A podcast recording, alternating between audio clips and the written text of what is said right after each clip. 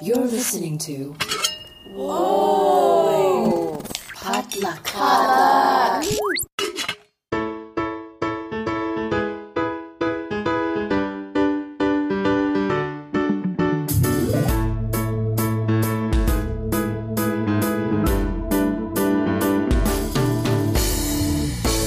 And you're listening to Books and Boba, a book club and podcast featuring books by Asian and Asian American authors. My name is Marvin Yueh, And I'm Reera Yoo. and we are here at the beginning of the fall. Hope you all had a happy Mid Autumn Festival slash Chuseok. Um, isn't it strange that the festival is called Mid Autumn, but it's at the beginning of fall? Is is that what it like directly translates to for for you guys? Cause uh cause like our our holiday is like Chuseok, but it's also Hangao uh Halgawi or Mhm. Hangawi, and that means like harvest moon, I'm I'm guessing. So Oh, ours is more by like I thought yours meant lunar- also meant Mid Autumn. Ours is you know what? I'm gonna I'm gonna check because ours, ours is literally Zhongqiu which is Mid Autumn Festival. I don't want to like be a bad Korean and not. The thing is, like my my family celebrates Chuseok, but they started like actually celebrating it like in the states after I went to college, so it doesn't count. Um, okay, yeah. So Chuseok means autumn evening, and then Hangawi, which is like a different name for it, also means uh the great middle of autumn. So Okay, yeah. so yeah, it's essentially the same holiday. it's I- yeah, essentially. I the imagine it has the same roots, you know, yeah. probably brought over by Chinese imperialists when we took over your country. But but yeah, it like celebrates the harvest moon though, which is why like we fall e- even though it's like mid autumn, it's it, it changes Isn't every that year. essentially what um American Thanksgiving is? Isn't Thanksgiving a harvest festival as well, or is that? I don't know. I don't know. Like Thanksgiving is another holiday where like I don't quite understand it either. like I mean, it it all corresponds with celebrating the harvest, right? Like you you plant your seeds in spring, you harvest throughout the summer, and then uh, in the fall you celebrate the bounties of the land. I imagine like most cultures have something similar.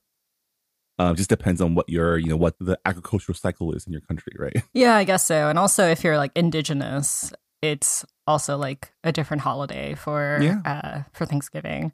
Yeah. But yeah, like we we passed the most Asian. Is it? Would you consider it like the most Asian holiday? it's this and it's the Spring Festival, which is Lunar New Year. yeah. Um, those are the two big ones. I feel like with us, like Chuseok is bigger because we get like a three day holiday, Oh, and it's like the holiday where you go back to your hometown to like uh you know clean up your ancestor's grave and all of that. So oh, yeah, we have one too. That's called Qingmingjie. When is that? I don't remember what that is. we're such bad Asians. We don't know our own holidays. I mean, these holidays are all on the lunar calendar, which means it changes every year too.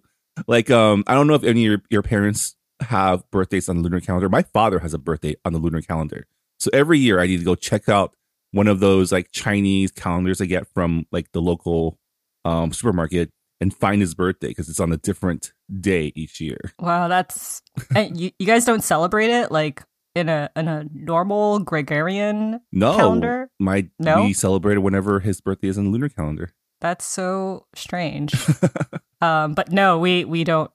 Yeah, my parents don't do that. Oh, Although, like for for like Chuseok and like Lunar New Year, I used to like get chastised because they would be like, "How do you not know that it's like Chuseok, like or Lunar New Year?" And I'm like, "I don't know. Maybe it's because it changes every freaking year, and I have like like I'm not responsible." yeah, it's one of those childhood immigrant things where I rely on my parents to tell me when these holidays are because they're different each year. Um, you I mean, what? now the now you have like apps, but like back in our day, Yeah, now you can needed it, like a freaking calendar. I mean, you can also tell because that's when you start seeing mooncakes coming out at the local Costco. Riri and I both have a local Costco that is a quote unquote Asian Costco. So That's we get true. the mooncakes that come out during this time of year. yeah, but like mooncakes is Chinese though. Like I was like really upset that like my local uh my local H Mart didn't have songpyeon and I'm just like oh it's all mooncakes. It's not it's not Korean. It's uh they only care about the Chinese Mid Autumn Festival. I like I can't like I'm sure other Asian countries like celebrate uh Mid Autumn Festival and they probably feel the same where I mean- it's like it's been commandeered to be fair, I think it's mostly Chinese people going to Yeah. the H Mart anyways. You're gonna have to go to K Town for like your. I know. your- I'm not. I'm not driving that far, and also like I. I'm not domestic. I. I don't want to learn how to make it. I. I think I learned how to make it in Korean school, but that was like easy because they provided all of the ingredients. Whereas like I'm an adult now, and I would have to like make yeah. everything from scratch, and I'm not about that life. I mean, I am a millennial. I want like everything prepared for me. I mean, what is the traditional Korean like treat for mid autumn or Chuseok? So it's called it's called songpyeon. So it's pretty much like a sticky rice cake that's shaped in like a half moon, not not like yeah, I would say like a half moon. So uh, you fill it with like honey and pine nuts, so it's like very sweet. And uh, like all sticky rice cakes, you like steam it. Um, Oh. very different from yeah, that's totally from different from a mooncake. and I'm pretty sure like there's like I think it was songpyeon. Um, like if you are able to make a really nice songpyeon, like really well shaped songpyeon, like it means that you'll have a pretty daughter. Oh. So like Oh. you know like parents and grandparents are just like oh like you need to learn how to make these pretty otherwise like your daughter or your children won't look attractive and i'm like wow that is like the most korean thing i've ever heard where they would put appearance above anything else always love a layer of patriarchy on top of our, our heritage and traditions. Oh God. i wonder is- how much of this conversation is gonna be kept in I'll keep but- it all. Yeah. oh wow That is to say, um, props to my dad for decolonizing his birthday. That's all I want to say. Um, but yeah, we're not here to talk about culture and traditions and heritage, although we did just talk about it for like five minutes. We are here because we have another great author interview for you. We have author CB Lee, uh, who is joining us for the third time on this podcast. We had her on a few years ago to talk about her psychic series, of which the first book, Not Your Sidekick, was one of our book club picks. Uh, we had her back once again at Comic Con to talk about just authors at Comic Con. And now we have her back once again to talk about her latest book that just came out this past week, A Clash of Steel, which is part of Feiwel and Friends' um, classics remix project, uh, where they take classic stories and remix it with a more multicultural lens. So, um, A Clash of Steel is CB's take on the classic um, Robert Louis Stevenson book, Treasure Island. Yes, uh, it is set in 1826, and it's set during the golden age of piracy uh, around the South China Sea. And um, one of the characters is based on an actual historical figure, uh, the Chinese pirate queen, uh, Zheng Yisao, also known as Qing Shi. And um, yeah, it's like very interesting because we don't really like when we think of pirates, we think of like Peter Pan's Captain Hook, like Yarg, but um A- Asia had pirates too, and it seems it sounds like Asian pirates were overachievers. yeah, I mean, it's cool to see CB take that piece of history and um, bring it to life. And, you know, as you hear from our interview, she did a ton of research on this period and like read a lot of historical texts to bring us this story. yeah, so I hope you guys all enjoy our talk with CB.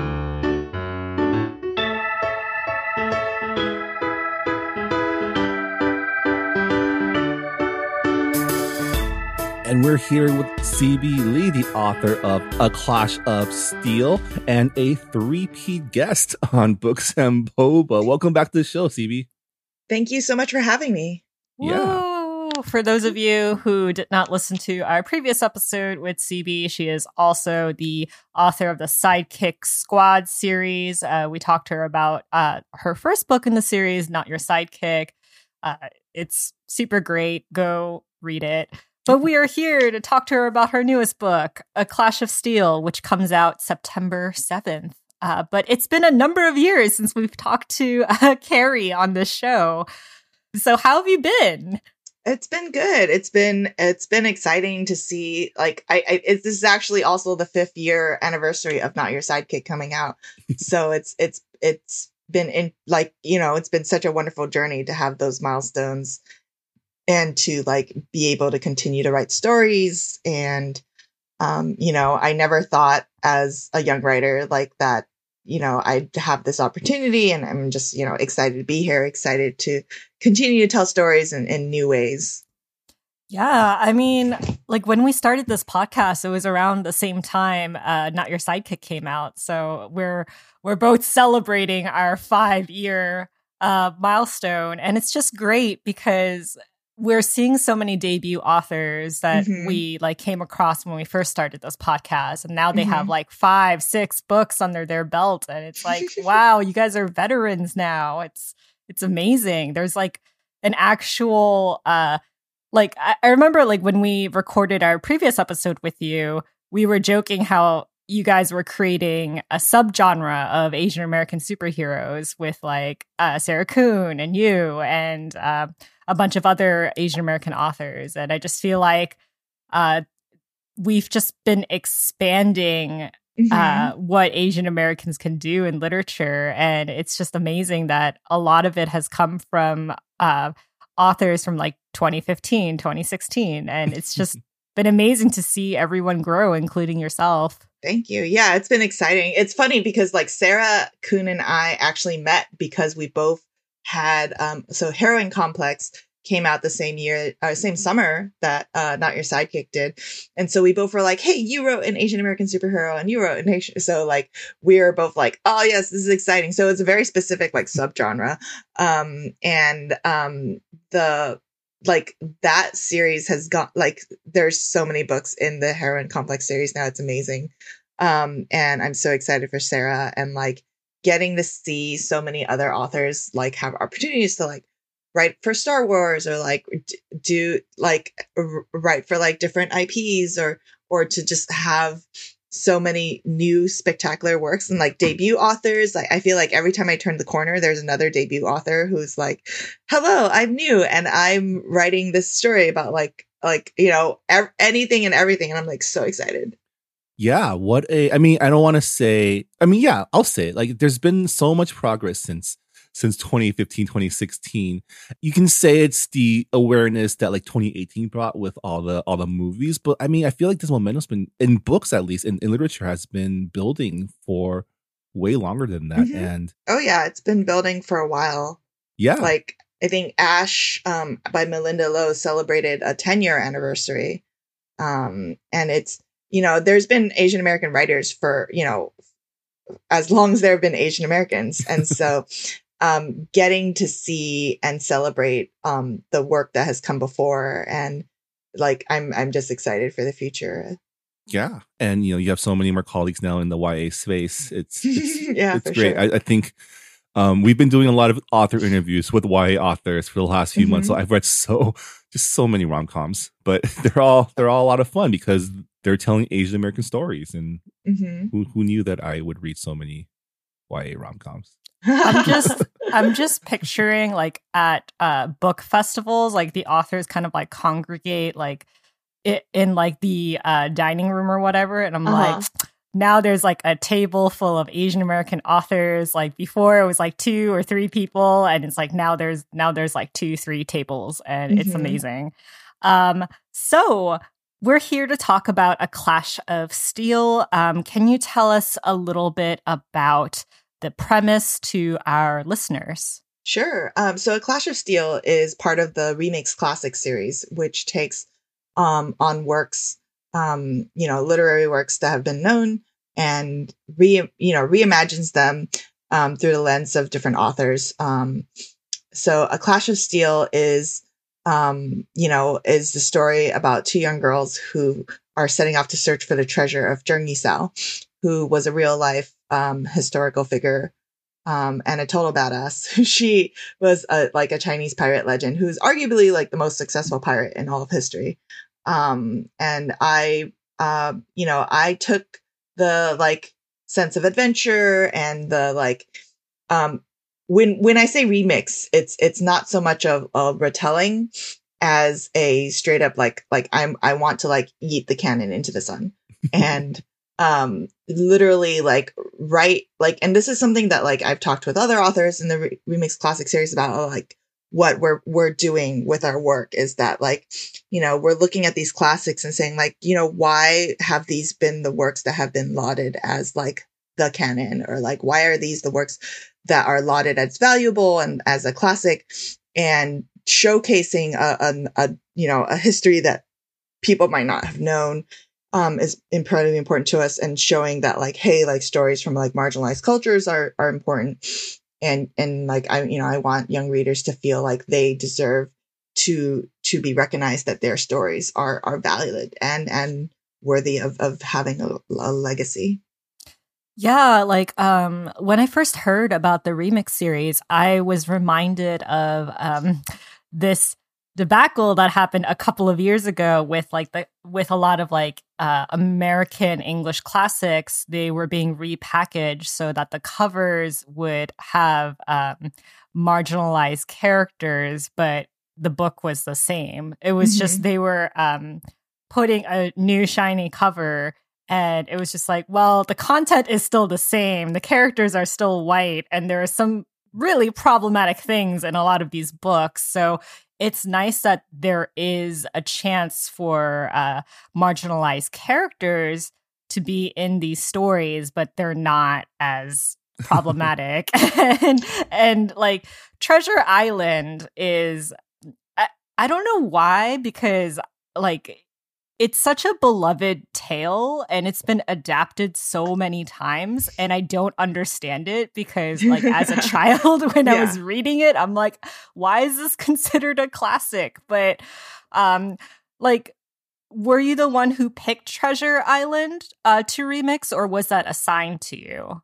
So um Emily Settle at Feiwel and Friends from Macmillan reached out to me um so with the launch of the remix classic series and you know, asked me to be if I would be, interested in being a part of it. And, you know, I really connected with her vision and she asked if like I had any particular classic that I felt strongly about that I wanted to remix. And so she presented a number of them, including Treasure Island. And I thought about like what, um, you know, I'd always been fascinated by pirates. I've especially like had, um, you know, some information about like Zheng Sao and her legacy. And I knew immediately that was where I wanted to start. So I was like, if I took, I can, I can, I can make a story out of this, right? Like I, I can set a story in the South China Sea about the golden age of piracy. And, and, you know, with, with my particular identity, it's very like important to me to write about like a young queer Asian girl.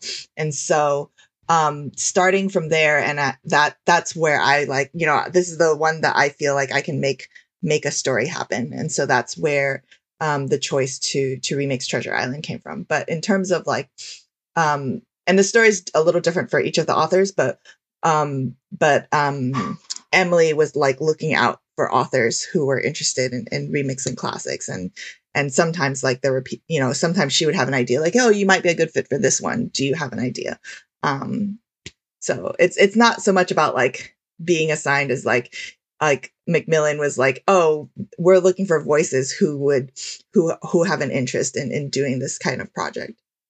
Yeah, I mean, I thought it was really a big brain genius move to you know take Treasure Island is most famous for popularizing the modern conception of what a pirate mm-hmm. looks and talks yeah. like with Long John Silver and his like R's.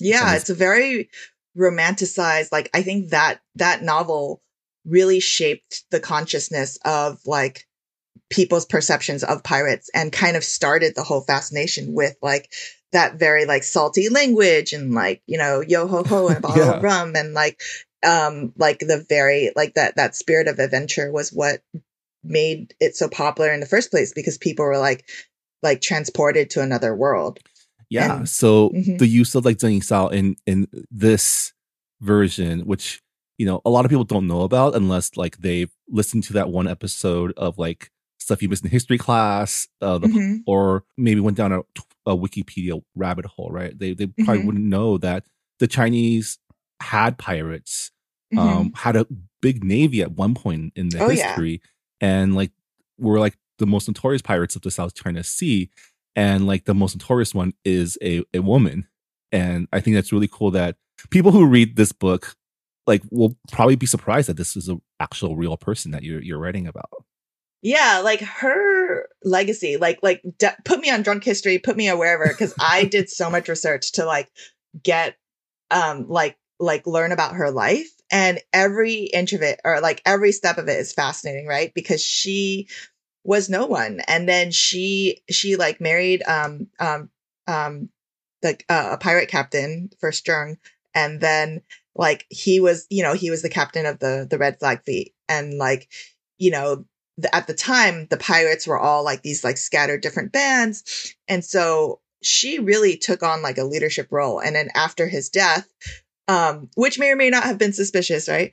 But you know she's a pirate. Um and so after his death she started to like you know you basically like unite all of these different pirate fleets together like the yellow like yellow flag fleet the black flag the black flag fleet the you know there's different like at, least five different squadrons and like bring all these lieutenants under her command and like streamline their like financial like like made sure everyone was paid made sure that like like this is how we're gonna like and like really became such a force to be reckoned with that like there was nowhere you could go in the South China Sea without the pirates say so, right? There's like the British couldn't move their their their goods, the Americans couldn't, the Portuguese couldn't, and like definitely not the like the Qing dynasty. Like the emperor was just like, we need to figure out a way to stop them. And her whole like her um her, her rise to power was so fascinating because it was such a a might. Like she like at the height of her command, she had,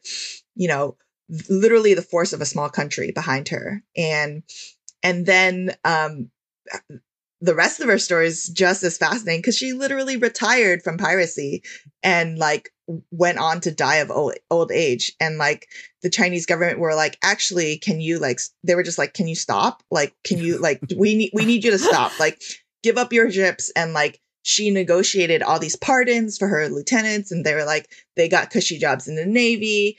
And then she was like well actually i'm gonna i'm gonna retire on my terms and you have to accept these terms. Otherwise like you know what can you do right? I've got i'm holding you at siege. Um you're you're you want me to stop but uh, you know I'll, I'll stop because i want you. And so she like kept a bunch of her ships and like continued to smuggle and run a gambling house and and like then you know settled With her down and badass life. yeah, yeah, settled down, became queen of the underworld, and then died of old age. Like, how many like crime lords can you say have died of old age? Yeah. Yeah, some should make like uh the Godfather movie about her life. That'd be three movies right there. I'm surprised that there aren't uh, that many adaptations of uh, Zheng Yisao because, like, she's such a fascinating character, and Mhm. also just when we think of pirates, it's Right. like Pirates of the Caribbean, Right. right? And right. like I remember, like, was it the third movie where they like it was like a a round table of just Right. They had a character inspired by her. yeah, like Mistress. Ching or whatever. Mhm, and I was mhm. just like, oh, they're they're like Asian pirates. Uh they seem to be more interesting. like why like why did they make like five movies of like the same type of pirates? Well- I like it's beyond me. Like, well, just- didn't they have Chow Yun Fat and his his whole role being there is to give Keira Knightley a ship? Yeah, that was They fridged Let's him not to give talk Wait, they had they had Chow Yun Fat in the Pirates of the Caribbean u- movies. Didn't yeah, they? yeah, uh, yeah. I it was totally like the third forgot that. movie. Yeah, his entire his his entire the entire reason for him being there is to die and give command to Keira Knightley's character. Wow. Yeah, yeah. I He totally forgot that. they they take like the first couple of scenes take place in Singapore and Mhm. you know like he's kind of shown as like the big bad pirate of like the uh southeast sea and it's like really like there's this badass like woman pirate who like took over pretty much the trade routes of like of like the 1800s like you're Yeah. not going to put her in in this film about Yeah. pirates it's it's crazy Um, but we talked about like you you briefly mentioned like research, how you can Mm-hmm. be on like drunk history and uh, just like. Um, I just want to ask, like, what was your research process like? Did you look at maps? Did you look at like primary uh, sources? Like, what was your process like for researching this book? It was a lot. I definitely dived into like um I did a lot of research um on the academic side, like just look reading a lot of journals, um looking at the footnotes, reading the footnotes of footnotes and then getting like I like got like out of print books off of eBay. I like read um you know read the works of like Asian American scholars who had a particular interest in this time. And you know I I also looked at like primary documents and I ha- I worked with a translator who could help me like like decipher like like I'm looking at maps right? And I'm like what is like like that was so helpful. Um definitely shout out to Jeanette Wu who helped me um translate a lot of documents and and textbooks that otherwise like I would not have been able to to um to add to my research. So there's a lot of helpful information there. Um and a lot of it too was like understanding the like hist like as i'm like excavating this history right it's fascinating how much of it is not like it's it's such a special interest right and if you look online if you google like Qing Shi or Zheng Yisao, like you're gonna see the same like three, four, five facts cited over and over again because they're all citing the same person, and they're not like like that's what's on Wikipedia, that's what's on like, you know, uh, you know, even the like most famous JSTOR article. But like getting the story behind the story took a lot of work. Like I like just even the like the final siege um during like um like getting to understand what those battles how those transpired was like um like the battle of the tiger's mouth where which was a huge turning point in the like the last days of the red banner fleet um before like a, a lot of shin- you know they were disbanded or people were retiring um i was looking at like historical like documents and journals from like the perspective of the Portuguese, the perspective of the British, the perspective of the Americans, because everyone has a different take, right? Like no one wants to ad- admit that like these like ragtag pirates kick their ass. So they're like, oh, like my sh- like in this battle, like this many ships were lost, or like this we we kept, you know, we this these were the casualties. I'm like, and then like you read between the in the lines, so I was like, oh, you actually like lost this battle,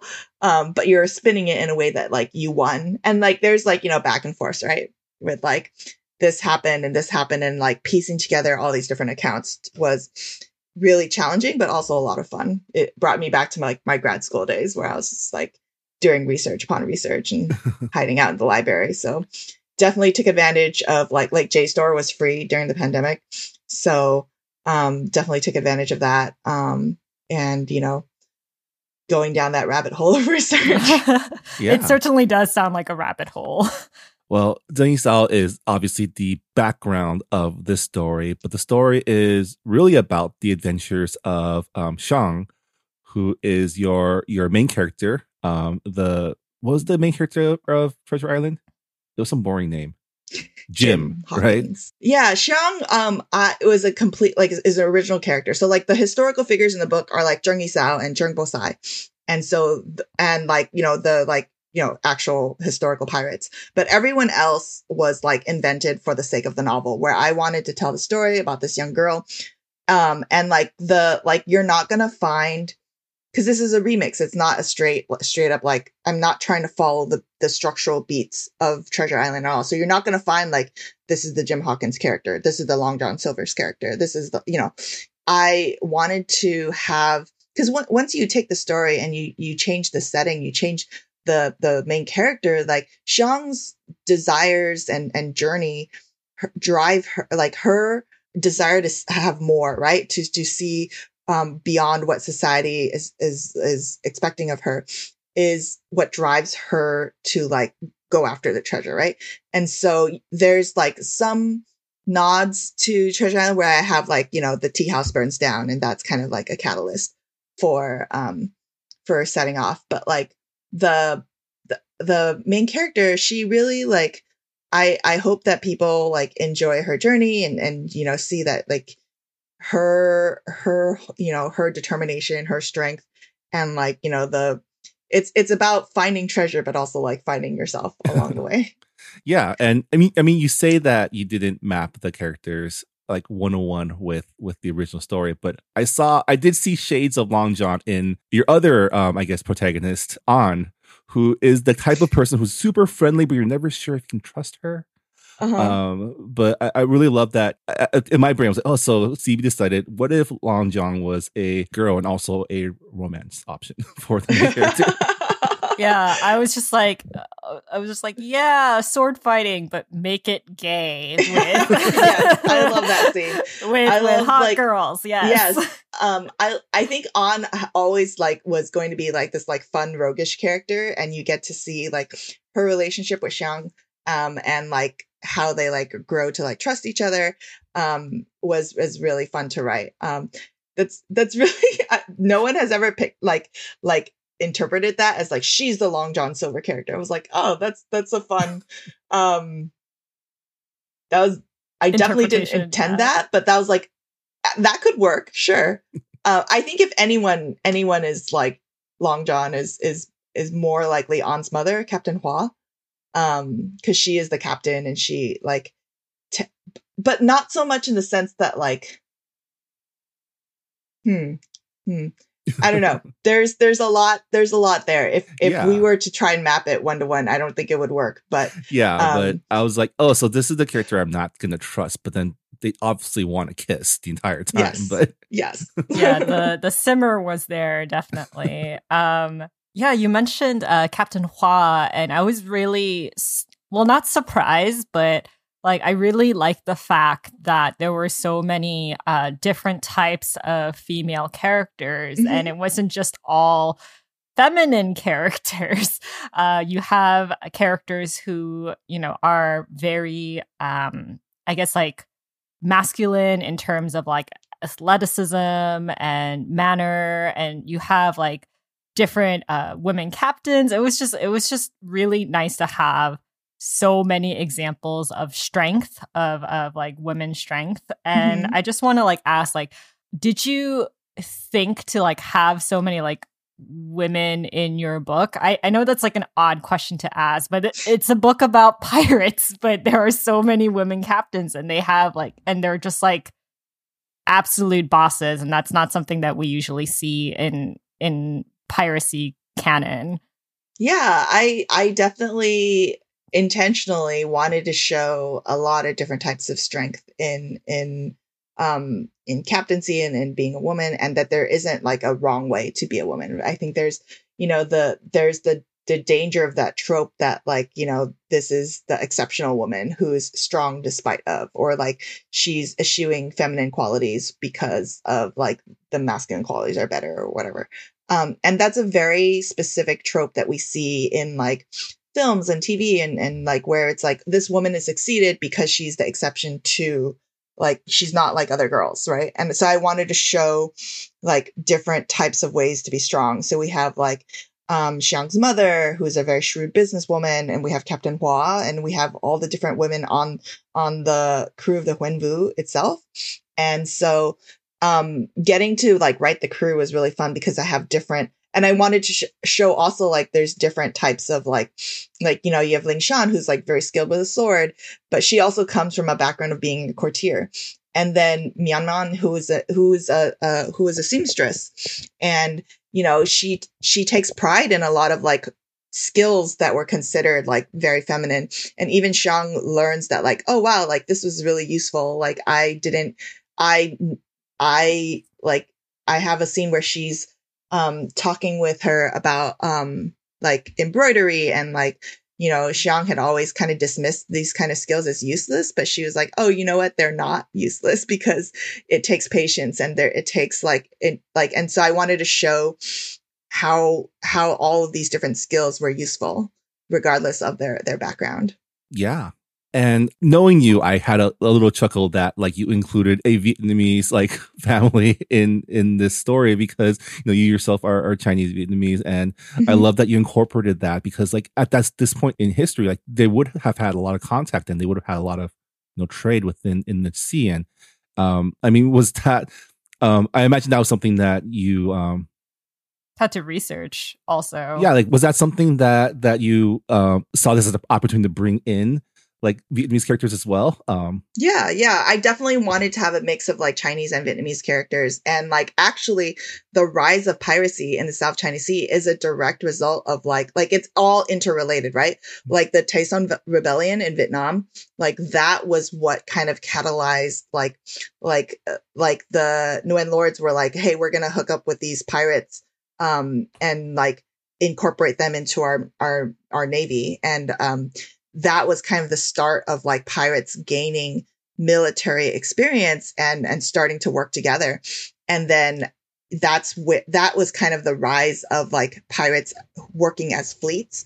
And then after after the rebellion like they could they were just like you know we have all this experience and they're gonna continue and that was kind of like this the beginning of the the rise in in piracy. And that's where you get all these like you know famous figures. That's where um, Zheng Yi came from, and so he was originally, um, and and a bunch of other guys were like originally um, part of the that war, and so entangling like like and obviously with like you know there's a lot of there's been a lot of conflict and tension right? Also is like these two countries and the resources and people um and like getting to unpack that and getting to like write about like different aspects of my identity was really meaningful to me because I was like, oh, like I get to explore different um, parts of my heritage and and have multiple characters that reflect that it was was really yeah great. you know, I'm thinking about all the you know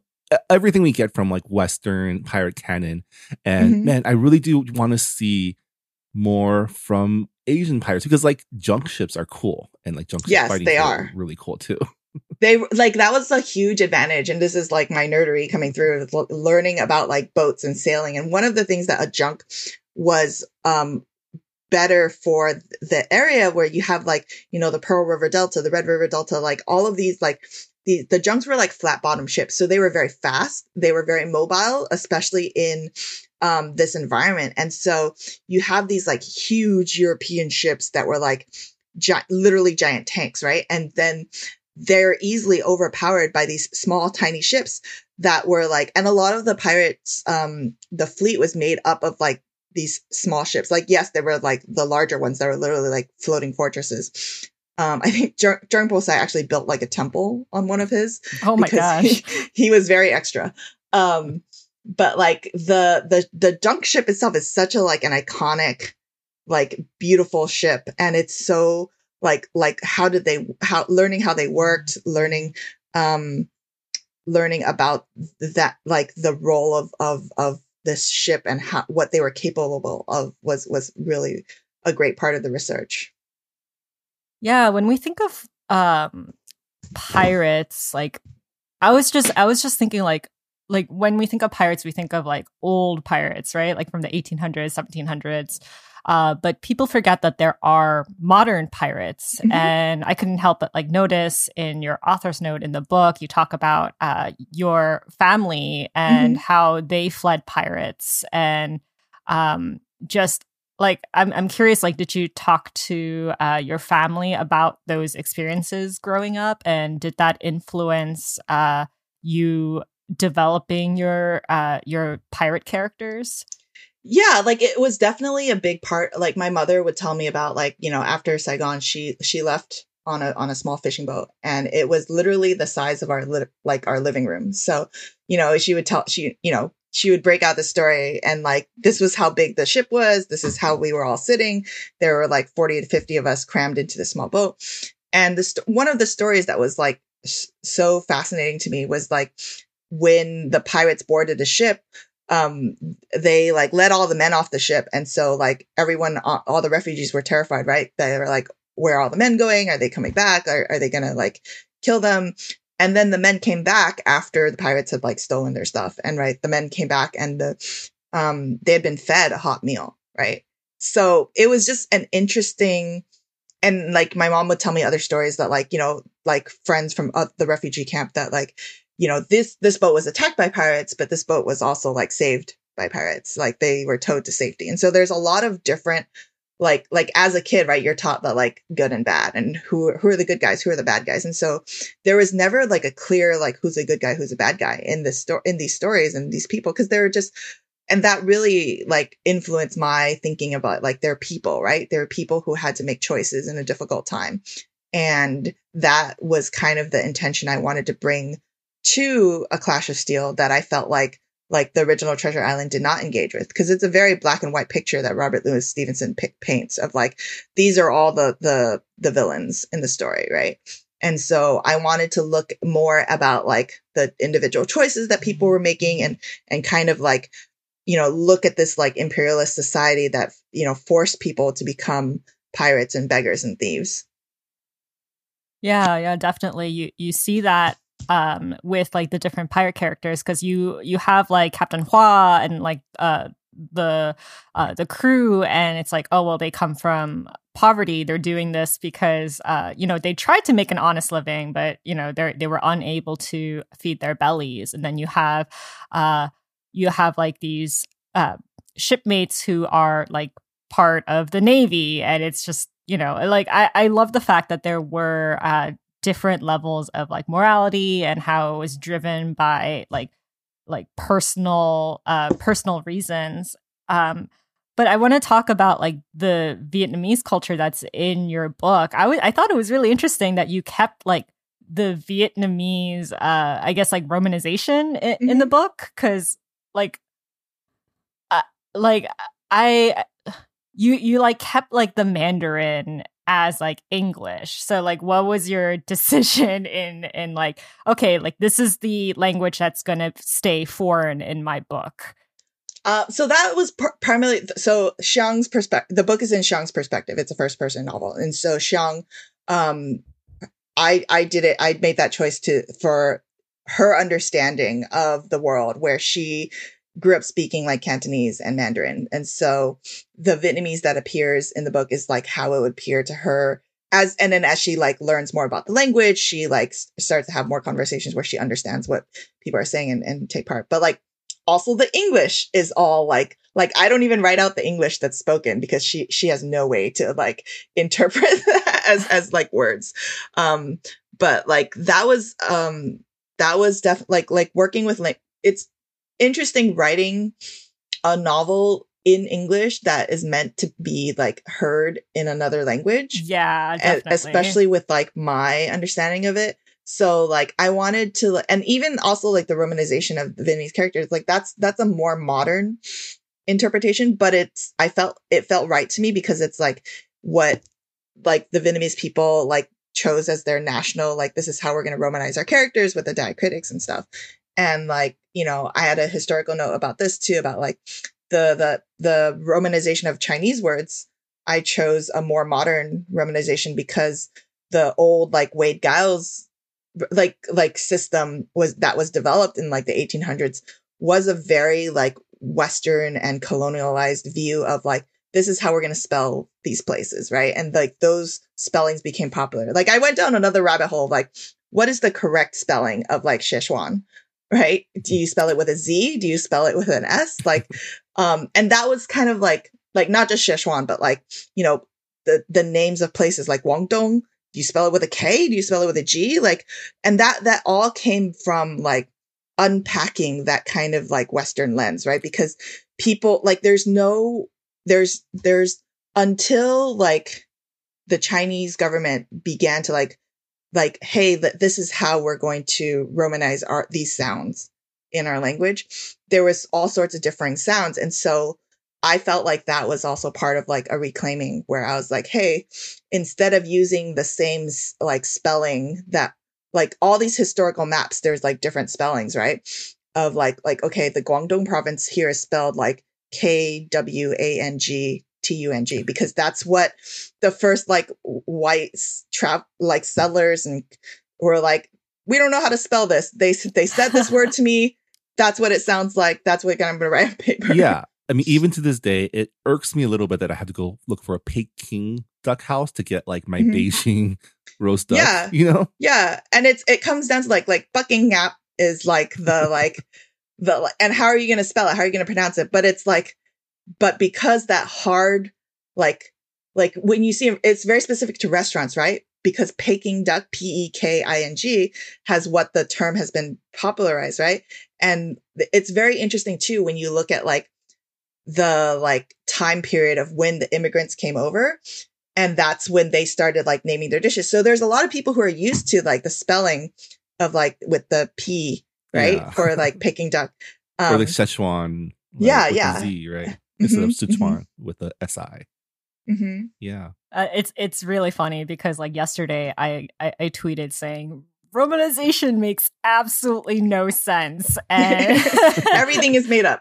everything is made up and i love the fact that you like mentioned like reclaiming like our language and yeah like even though we're romanizing in in like the modern sense it's like well we know what it actually sounds like and Yeah, we have, yeah. we have the authority to romanize it because we're asian american like yeah. And that whole like writing this as an Asian American was very like it felt very meaningful to me, like unpacking like like my experience in the diaspora and like what does it mean for me to be writing this book set during this time. And for like my experience is like I'm not a mainland Chinese person. I'm not like a full Vietnamese person but I'm I'm the mix of all these different experiences. So like I'm bringing my perspective to the table. Um and like I think that's something I, I don't know the feeling of being lost uh, uh, or like not quite fitting in is something that I think resonates with people you know regardless if they're if they're part of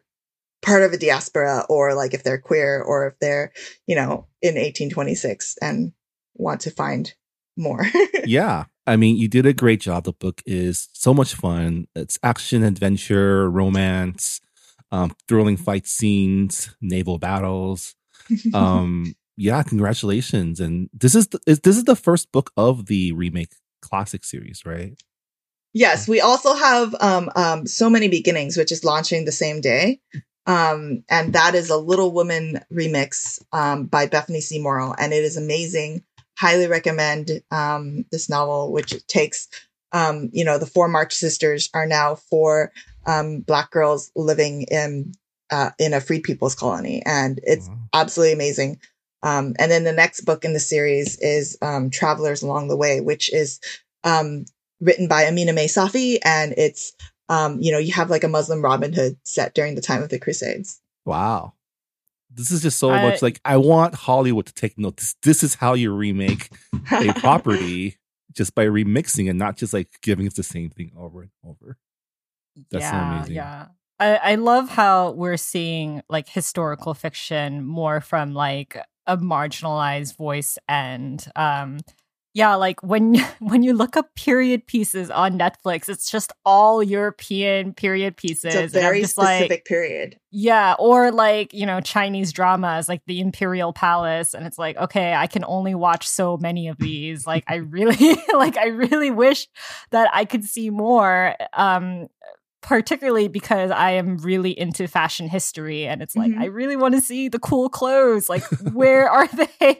Um but we are winding down to the end of our time and I just have to ask you if you had a pirate ship, what would the ship be called? Oh Because gosh. ship names are a big deal. they are a big deal. It's it's funny that like like okay, so I when I was I wrote the novel and then I was like, oh no, I have to name all these ships, and so that that was kind of like the sec like the last step where I named like um you know the the merchant ship. I named the the warship that Zhang Bosai um uh, sails, and I named like the Huenvu like um so that's actually like that's the Vietnamese um words for the black tortoise, which is one of the four mythological animals.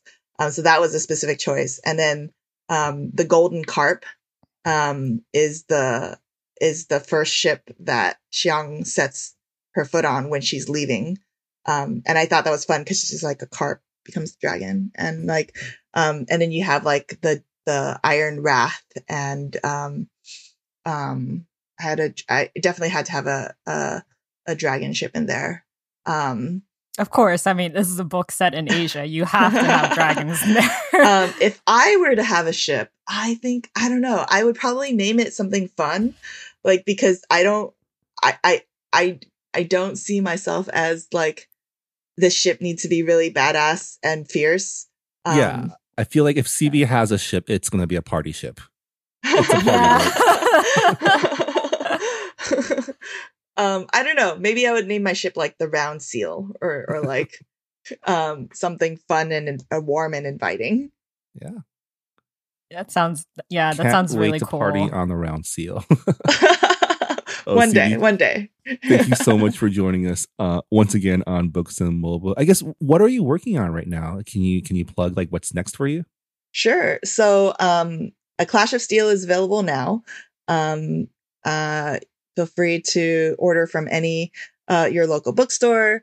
Um, there's um, and then next year in uh, 2022, um, the last book in the Sidekick Squad series, Not Your Hero, will be out. Um, so that's what I'm working on now, which is, um, you know, it's it's been very emotional to like write the final chapter in the series. Um, and I'm really thankful for like you know it's it's fun like to- like that like we're talking now because it feels like a bookend of like you know I I I I chatted with you guys at the start with with not your sidekick and then um not your hero will be the the like finishing the story and coming full circle um so that will be out in 2022 and then in 2023 um, my coffee shop in an alternate universe novel will be uh, released, which is um, a contemporary fantasy about two girls who um, who are dating while the multiverse is colliding. Right. Yeah, we we actually just announced that um, book deal on our last book news episode. So yeah, congratulations on that too. thank you, thank you. Yeah, it'll be really fun and nerdy. I'm excited about it. Yeah, I, I love that you're expanding your genres as well from like, uh, I guess like post-apocalyptic to like historical fiction to contemporary fantasy. Um, I love that I've been able to see you grow as as a writer. Um, just comparing like not your sidekick and a Clash of Steel. I mean, they're totally different genres, but I was like, wow, CB has like really matured as a writer, and it's just really great to see. And I feel really honored to be a part of like your your journey you know like uh, having you you on so our show and everything yeah, yeah, it's been wonderful to be a part of this journey. Like, like have like I think just w- reflecting on like five years of the Sidekick Squad and and since Not Your Sidekick has come out, like it really has been so wonderful to be a part of like the Asian American community and how uplifting everybody is about like creative work. And I honestly did not expect like the book to have the reach that it did. And that in part is like possible by like amazing folks like you, like the Books and Boba podcast and like, you know, like like the amazing folks at at Cape and like all the like wonderful people who are working hard every day to like uplift other voices in, in our community. And so um it's it's been it's been a great journey. I'm I'm I'm happy to be a part of your journey. Uh, we, we we try our best. Thank you so much for joining us, um, CB. Um, and yeah, c- good luck on all your future endeavors. Um, and everyone should read Clash of Steel. It's awesome. Thank you. All right, and that was our interview with CB Lee. Her book, A Clash of Steel, came out this past week, so it's available at booksellers everywhere. So check it out. If you do feel like purchasing it online, um, might I suggest checking out the Books and Boba Bookshop page, where we feature every book that's ever been on our podcast, as well as a ton of meticulously curated lists by Reera. Purchases on our bookshop.org page does benefit not only us here at Books and Boba, but also your local bookstores. Um, so yeah, check it out. Uh, you can check out our bookshop.org page at bookshop.org slash shop slash books and boba. And I highly recommend that if you are planning to purchase books uh, in during the holiday season, or you know, buying books for uh, for other people as presents, do it early because there is a supply chain issue going on right now, and you might not get your book for maybe a month, maybe a little bit over a month.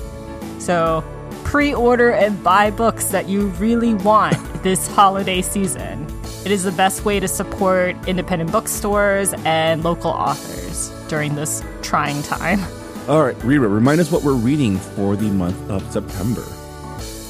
We are reading Chemistry by Weike Wang. Marvin, you've had this on your bookshelf for quite a long time, and it's totally my fault that we did not read it for this book club sooner. You know what? Better later than never, and I'm super excited to talk to you about this book. It is bringing out a lot of feelings. Um, Yeah, yeah. there was a time when I did consider doing academia as a, a, a career path. Oh, no way. Yeah. Well, I mean, I did enjoy school. So the, the idea of doing school forever did sound a little appealing at one point. Um, but, you know, as with any other career, um, it is one filled with, um, Trials. yeah, and tribulations. Uh, but yeah, we'll be discussing that book next week on this podcast. So stick around. If you've already finished the book, please let us know your thoughts on our Goodreads forums. And you know what? We should mention now before we forget, but next week will be our fifth anniversary. Yeah, it'll be our 60th book for this podcast, which is wild. Can you imagine I mean, think about it, Marvin. You like before we started this podcast, you had no books by Asian authors on your bookshelf, and now I you have, have, so all many. of them. I have all of them. So many. It's not even just sixty because you've received books for author interviews as well. So it's it's Yeah. way more than sixty. We've read so many books, which is great. I'm glad that I can finally be like, you know, even though I'm not the most literary person, I can say I am a. You a you reader. are not allowed to say that anymore because I can guarantee that you've read more books than like most people in your circle of friends at this probably. point. And on that note, that'll do it for this episode of Books and Boba. Thank you so much for joining us. Thank you to CB Lee for being our first three-peat guest. And yeah, thanks Reera for five years of reading. Yeah. Okay. We'll see you next time. Bye, everyone. Thanks for listening to Books and Boba. This podcast was hosted by Marvin Yueh and Reera Yoo and edited and produced by Marvin Yueh. Follow the book club on Twitter and Instagram by going to at Books and Boba and engage with us on Goodreads on our Goodreads group. You can also check out past episodes of the podcast by going to booksandboba.com and by subscribing to us on your favorite podcast app. Don't forget you can support Books and Boba and Asian American authors by purchasing books at our bookshop.org account. Check out the link in our show notes and also at booksandboba.com.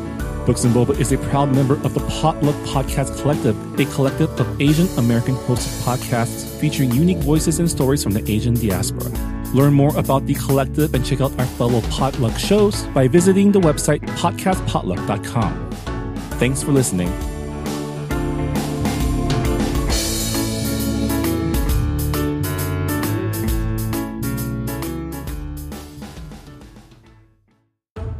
Hi, I'm Quincy Cho. And I'm Keikon Apu, and we host Marvel Makeup. It's a podcast where I teach Quincy a little about Marvel. And I teach Kay a little bit about makeup. Join us as we watch and talk about every movie and TV show in the Marvel Cinematic Universe, which I'm mostly watching for the first time. And join us as we apply makeup stuff to our faces, which I'm using for the first time. Marvel Makeup is part of the Potluck Podcast Collective, and you can find new episodes every other Monday wherever you listen to podcasts. And you can catch video versions of Marvel and Makeup on our YouTube channel. So please rate, review, and subscribe.